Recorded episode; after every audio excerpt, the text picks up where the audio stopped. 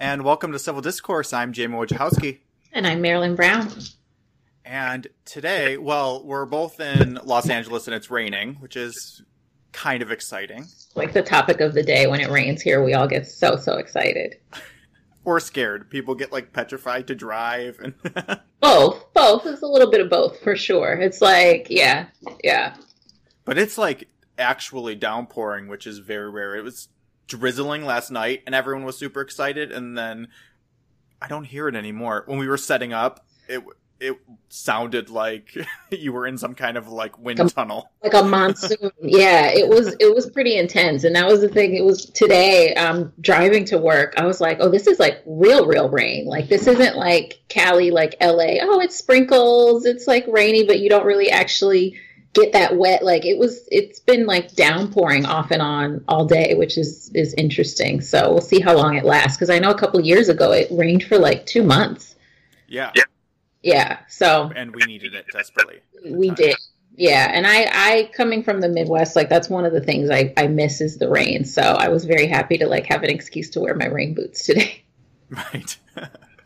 So today uh, we are discussing uh, a viral video that Channel 4, I'm pretty sure they created it. Um, it has 4.6 million views currently.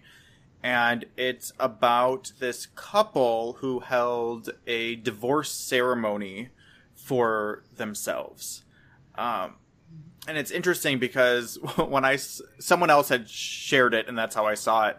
And my initial reaction as I started watching it was very unmindful. Um, and it just seemed very silly to me. But then, as I was watching it, uh, I, I said the mindfulness kind of started to seep in, mm-hmm. um, and it became just very beautiful. Um, pretty much, I can give kind of a breakdown for anyone who hasn't watched it. Yeah. Uh, pretty much, it was like an outdoor ceremony, and some of the things they did, they had like a processional, um, and behind the couple were all their friends in the order that those friends came into the couple's life. Mm-hmm. And then they gave uh, speeches, um, kind of vows, if you will, of thankfulness for the time they had spent together. And then they ended it with there was uh, on a big piece of fabric was a painting of two people, I think, holding hands, mm-hmm. and they each uh, each of the couple cut half of it in half, and then they had, to their surprise, the the minister who was ever um, in charge, officiant, of, whatever, yeah, right, the officiant, uh, had all their friends take uh, pins and pin it back together. Mm. Uh, so it was just, it was just very interesting because it's, it's divorce is kind of a thing that I think most people would think of as non, is it's a result of unmindfulness, mm. and to see it in such a mindful light was just very interesting to me. Yeah, yeah. Oh, there goes the rain. I hope it's not so loud that you guys don't can't hear me. But um, but yeah, no, I think that like it, it was taking something that like I think divorce not necessarily unmindful because I think you can be mindful about the process of divorce, but I think like just the concept or the idea of divorce is seen as a failure as like rather than kind of expressing and being able to pay attention to what actually happened through that relationship. Like I loved when they talked about their children and how they honored their children and how they talked about all of that. I think a lot of times when people are divorcing, it's so much seen as a loss that people aren't really una- people are unable to really experience gratitude for the time that they had together. And I think about that a lot of times. For me, I, I, I think about marriage a lot, and I'm I'm not married, and it's something that just I I I just kind of think about like how mindful is the way we look at marriage in general and like the goals that we kind of that we set around marriage because I think that like for any other relationship we're able to accept the ebbs and flows of it or accept that like maybe it's it's for a time or it's a it's it's there's a you know there's a season for that relationship. But i feel like with marriage a lot of times because we we have this goal of staying together forever that that everything else is is is seen as a failure if that's if that goal isn't met. And so I really love how this couple was able to rather than looking at the divorce as this as this failure uh, something that they they weren't able to do well that they were able to look at it and, and be mindful and and express gratitude for each other and the relationship and and and the friendships that they that they gained throughout it and and and say thank you to everyone who was a part of that relationship. Like i just really it was really cool to me to see divorce not seen as this huge failure. I think because as a therapist, I work with people who experience divorce. I've had couples go through divorce, and that's one of the biggest struggles for people is feeling like so much shame around it, so much shame and feeling like I failed, we couldn't figure this out. And, and a lot of times people get so stuck in that that they're not able to move forward. And so I really thought, wow, this looks like a way for people to accept what is, accept that the marriage is that, that we don't want to be married to each other anymore, but move on to something else. Yeah. yeah. I think too, because divorce is often seen as a failure more than not. Uh, mm-hmm. What happens is people stay in the relationships mm-hmm. to the point where they're so unmindful and so toxic that uh, hate starts to develop, right? And I think what's struck me about the video was how much these two people still respected and cared for each other. Um, whether it was love or not. I mean, they both had kids and they talked about their kids, and it was just the the mindful way th- that the mindfulness that had to be in the relationship before this point to to stop and say, we don't want this to get worse. We don't want to end up hating each other. We don't want to be in one of these relationships where we can't even be around each other with with our kids and all that stuff.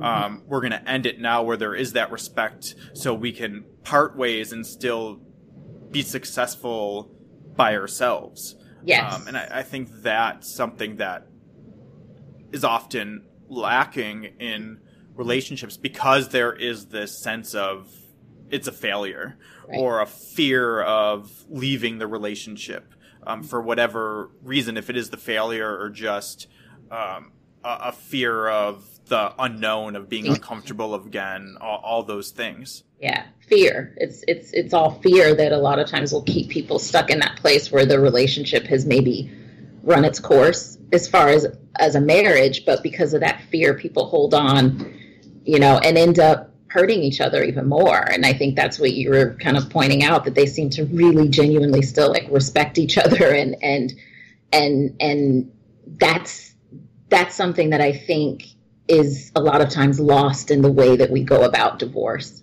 and the way that we go about relationships ending. And and every culture doesn't do it the way we do. You know there are there are cultures where people will be married for a time and then if they get sick of each other they'll just kind of move on and and and start you know and end up with somebody else and it's not like a failure and the families kind of still connect and the and and the kids will still have relationships with each other and it's not really seen as like okay well we you know failed so now everybody has to choose sides and friends have to you know pick who's who's who are they going to still be friends with and things like that that we that we tend to kind of do when when people are separating um, and one thing, one thing that was funny to me about it, which I think kind of struck me when I was first watching it, is a little. It seemed a little silly to me, just how like it was a full-on ceremony, and they were dressed up, and I mean, you know, she had on like a sparkly gold gown. It was a gorgeous gown, and like you know, they had it was it was a real ceremony. You could tell they had spent some money and and done all of that. And I think for me, that was kind of my initial like what is this? You know, because I was like, it, it seemed like a little intentionally like frivolous, but then, but I think the ceremony of it, I could see the value of it once I was watching it and saw what they did and, and, and saw the, um, you know, the different rituals that they did as part of the ceremony. But I also think like, as a therapist and somebody who works with people who can't necessarily afford to, you know, have a ceremony for divorce because just getting divorced in general can be very expensive on its own. I was watching it and thinking, how can how can we take some of this? Like, how can people take the mindfulness from this experience and start to bring that into their own separations and divorces? Like, maybe it doesn't have to be a ceremony, but you know, does it make sense to get the family and friends together and talk to talk to each other?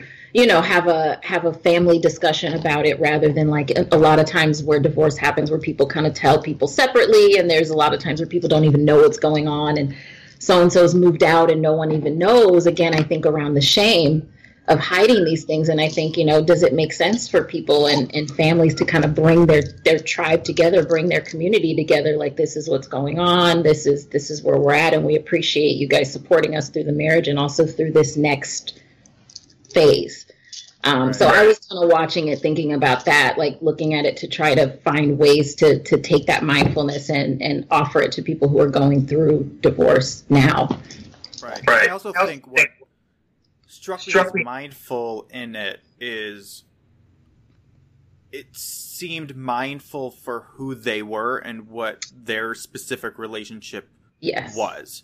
Right? Mm-hmm. I don't I don't think that this is a prescription for every divorce and every relationship. It it just seemed very evident that they had a very high level of self-reflection in mm-hmm. their relationship and in the breakup and wanted to intentionally try to create um, as much positivity around yeah. and understanding around their personal divorce as they could. I mean, and even if it, they, they didn't go into the, the reasons why they did it, but even if it wasn't really for them and it was more for their kids or for their family or for whoever it was, it was evident that it was very natural and meaningful to them. Yes, definitely, definitely, and I, and I definitely think that that is important, and I think that having it be meaningful to them, but also the intentionality around that was really what struck me because again, it's just something that I think we're we're so intentional and so meticulous about the wedding and like not necessarily the marriage itself. I mean some people will go to pre-marriage counseling and do different things like that to be intentional about how are we going to manage money and all of these things but we're super focused on the ceremony and the wedding and all of these things and being very intentional about that. But i think once things start to dissolve and people go towards divorce then the shit kind of hits the fan and it's not there's not a lot of intention around that process. And i think like if we could find ways to bring more intention around that that it could actually create a space where it's not as as traumatic as it can be. Mm-hmm. and you brought up the shame which i think is is a product of that fear or that uh, idea of failure yes. um, but the other thing that struck me about it was i think in in mo- the idea of divorce especially in the us there is a lot of failure and shame involved both i think for the people involved and those around them putting shame onto them mm-hmm. um, and i thought that yeah. what they had done was such an empowering way to eliminate that shame mm-hmm. and involve kind of their all their friends and family in the removal of that shame yeah. Um, because it didn't just seem yes. like they yes. were empowered from the video. It seemed Every- like everyone who was there was left more mindful than they arrived. Mm-hmm. Yeah, yeah. It was. It was. I, I totally agree with that. I think it was a really meaningful experience for everybody that was there, and I think it also speaks to that when couples separate, it does affect the other people in the relationship. And I think, you know, of course, we're focused on the, fam- the couple and the immediate family and the kids, but I think a lot of times the other support people, the friends, don't really get a space to kind of process how they feel about it. So I love that there was that they were validated, that they were connected and a part of it too. And it seemed like it was a healing experience for everybody. Yeah, yeah, I wonder too. Uh, what role mindfulness has played uh, since the beginning of the relationship. Right. Uh, because it seemed like they were just that it had already always been a part of their relationship to the point they talked about definitely yeah. in their vows struggles and, and normal things and we all know we talk about all the time that just practicing mindfulness in no way means that you are mindful at all times um, but i do think it's it's a lot easier in relationships if you if the relationship at the beginning is grounded in in mindful dialogue and Yes. mindful action than if it's not to find it later. I mean, it's always possible to find it. It's just more of a challenge. Right. Right. And and both parties have to be interested in participating in that. And so I think that's why it really helps when they're both on board and both kind of open to that journey from the beginning. Right. Yeah, it reminds me of the the love languages. Yes. Yeah. And I've always I always thought that was just uh, it was a very interesting uh, eye opener in that we often try to love people the way we want to be loved, as opposed to the curiosity of finding out how they want to be loved. Right. Um, and I kind of discovered that uh, kind of concept uh, after my before my previous relate before my current relationship, right after my last relationship, um, and just kind of knowing that and having that in the back of my mind has really uh, created a very different dynamic in my current Mm. relationship. Mhm. Um, so I recommend to anyone who doesn't know what we're talking about to look up the love languages. Do you know what yes. they all are? five love languages. Um, I think I do. So there are five love languages, and these are the ways that we like to give and receive love. And so there's acts of service. And so this is people that like to do things, just that person that's just gonna do stuff for the people that they love. There's words of validation. Um, so this is saying I love you. There's time spent. Um, there's gosh, there's two more that I'm not thinking of. Uh, Acts of service, gifts? Gifts, yes, gifts. And then there's one more. Ah, I've gone over these so many times and I can't believe I'm blanking. Either way, there are five of them. And and it is, it's one of those things that like you don't I, I think because we're just all we're we're so in our own little bubble that we don't unless we know to to look outside and, and see what else is going on with other people. We just think, well, yeah, this is what I like. So I like to be told I love you. So I assume other people want to be told that they're loved. You know what I mean? So we just Mhm. don't even think to ask. And I think that's where that mindfulness piece comes in. And, and the love languages can be so helpful because you just don't even realize that they, that they even necessarily exist until you, and then you're like, oh, right. Okay. So is this why we're missing each other? And is this why I'm wanting this person to tell me? And meaning, meanwhile, they're like, well, I'm here every day. So clearly, you know, I love Right. this. It's, it's one of those cool things because when I when I work with my clients and I tell them about it, it's one of those kind of aha moments of like awareness. Oh, I didn't even realize that that was a thing. And then once you're aware of it, I can see how it would how it impacts how you move forward in your relationships. Because a lot of things that we're we're we feel a lot of times like there a lot of times there's hurt feelings when we're expressing love in a way and, and wanting it in a way that we haven't been able to actually say or talk to that person about. And so it's like the, these opportunities of just like hurt feelings and yeah. Right. I think there's also uh, the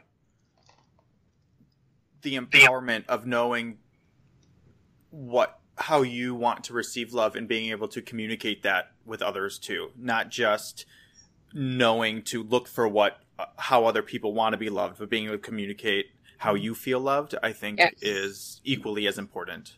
yeah i i would yeah i would say that that's really uh, yeah i guess equally as important it's extremely important because that's that that's that empowering piece for yourself and i think a lot of times we haven't really taken the time to really explore how we need how we want to be loved and i think that that kind of leads to some self-discovery and more internal mindfulness Mhm. I think it also helps to just having an awareness of that concept helps uh,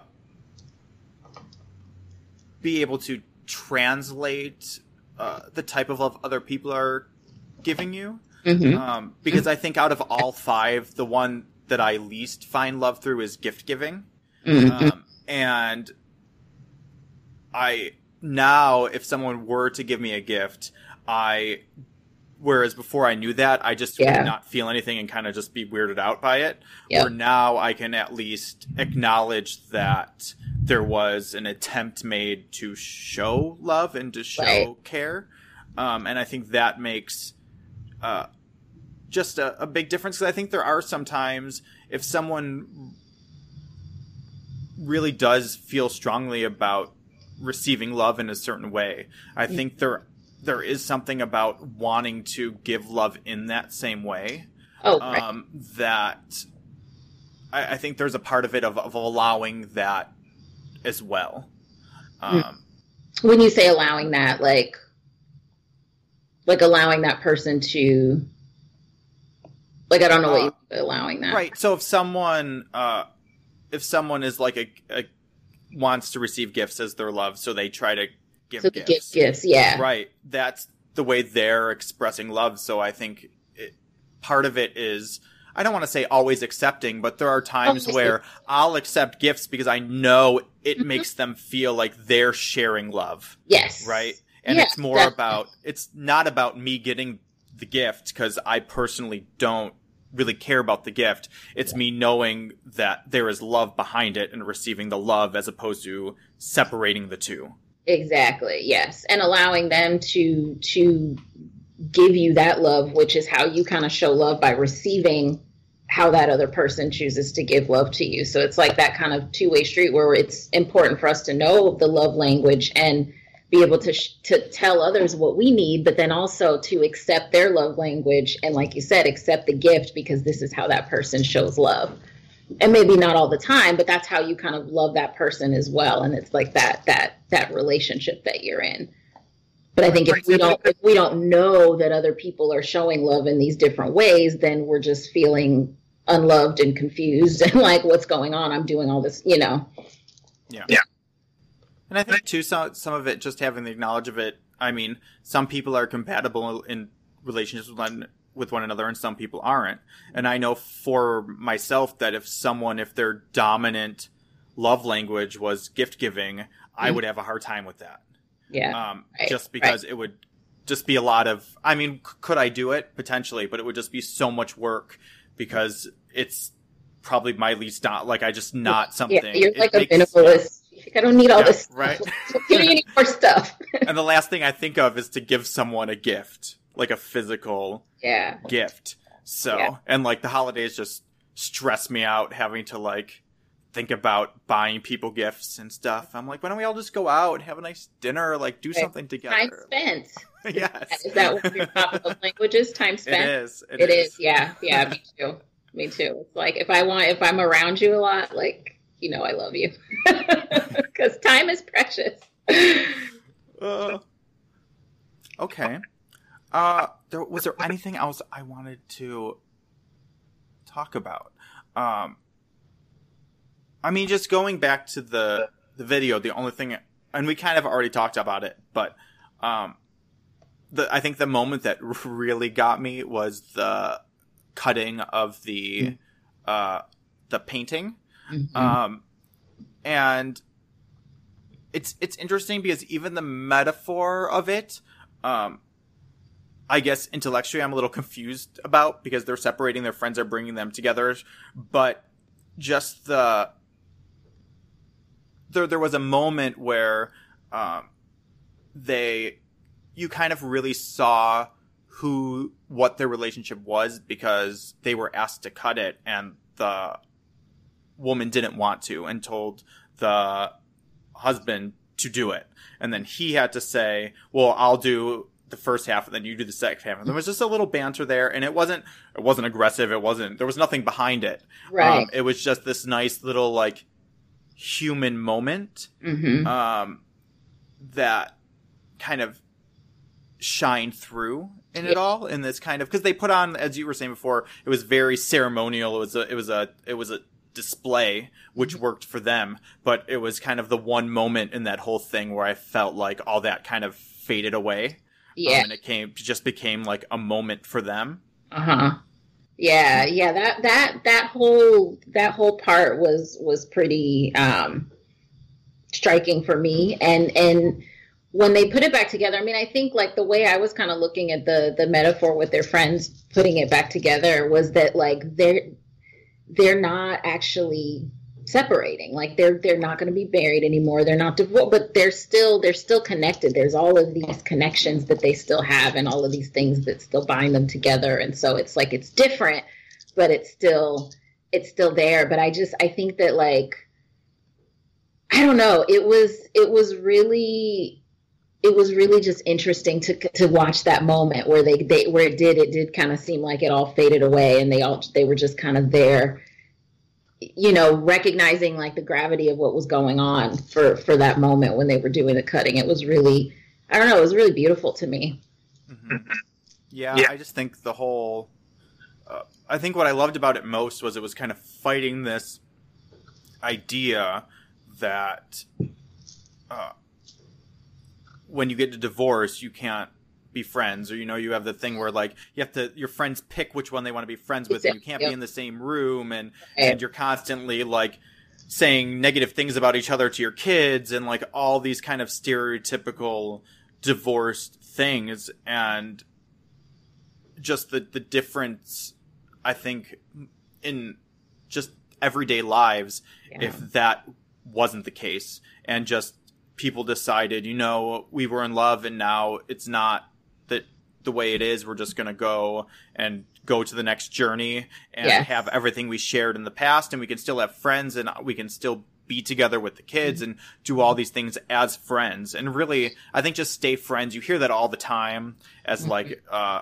well, we can stay friends and we can, and some people do it, but even the people, I know, and I know some people who have done it very successfully. Mm-hmm. Um, but I think a lot of times too, uh, that sentiment is said without really contemplating what it means. Yeah. Um, and without a real intention to make it happen.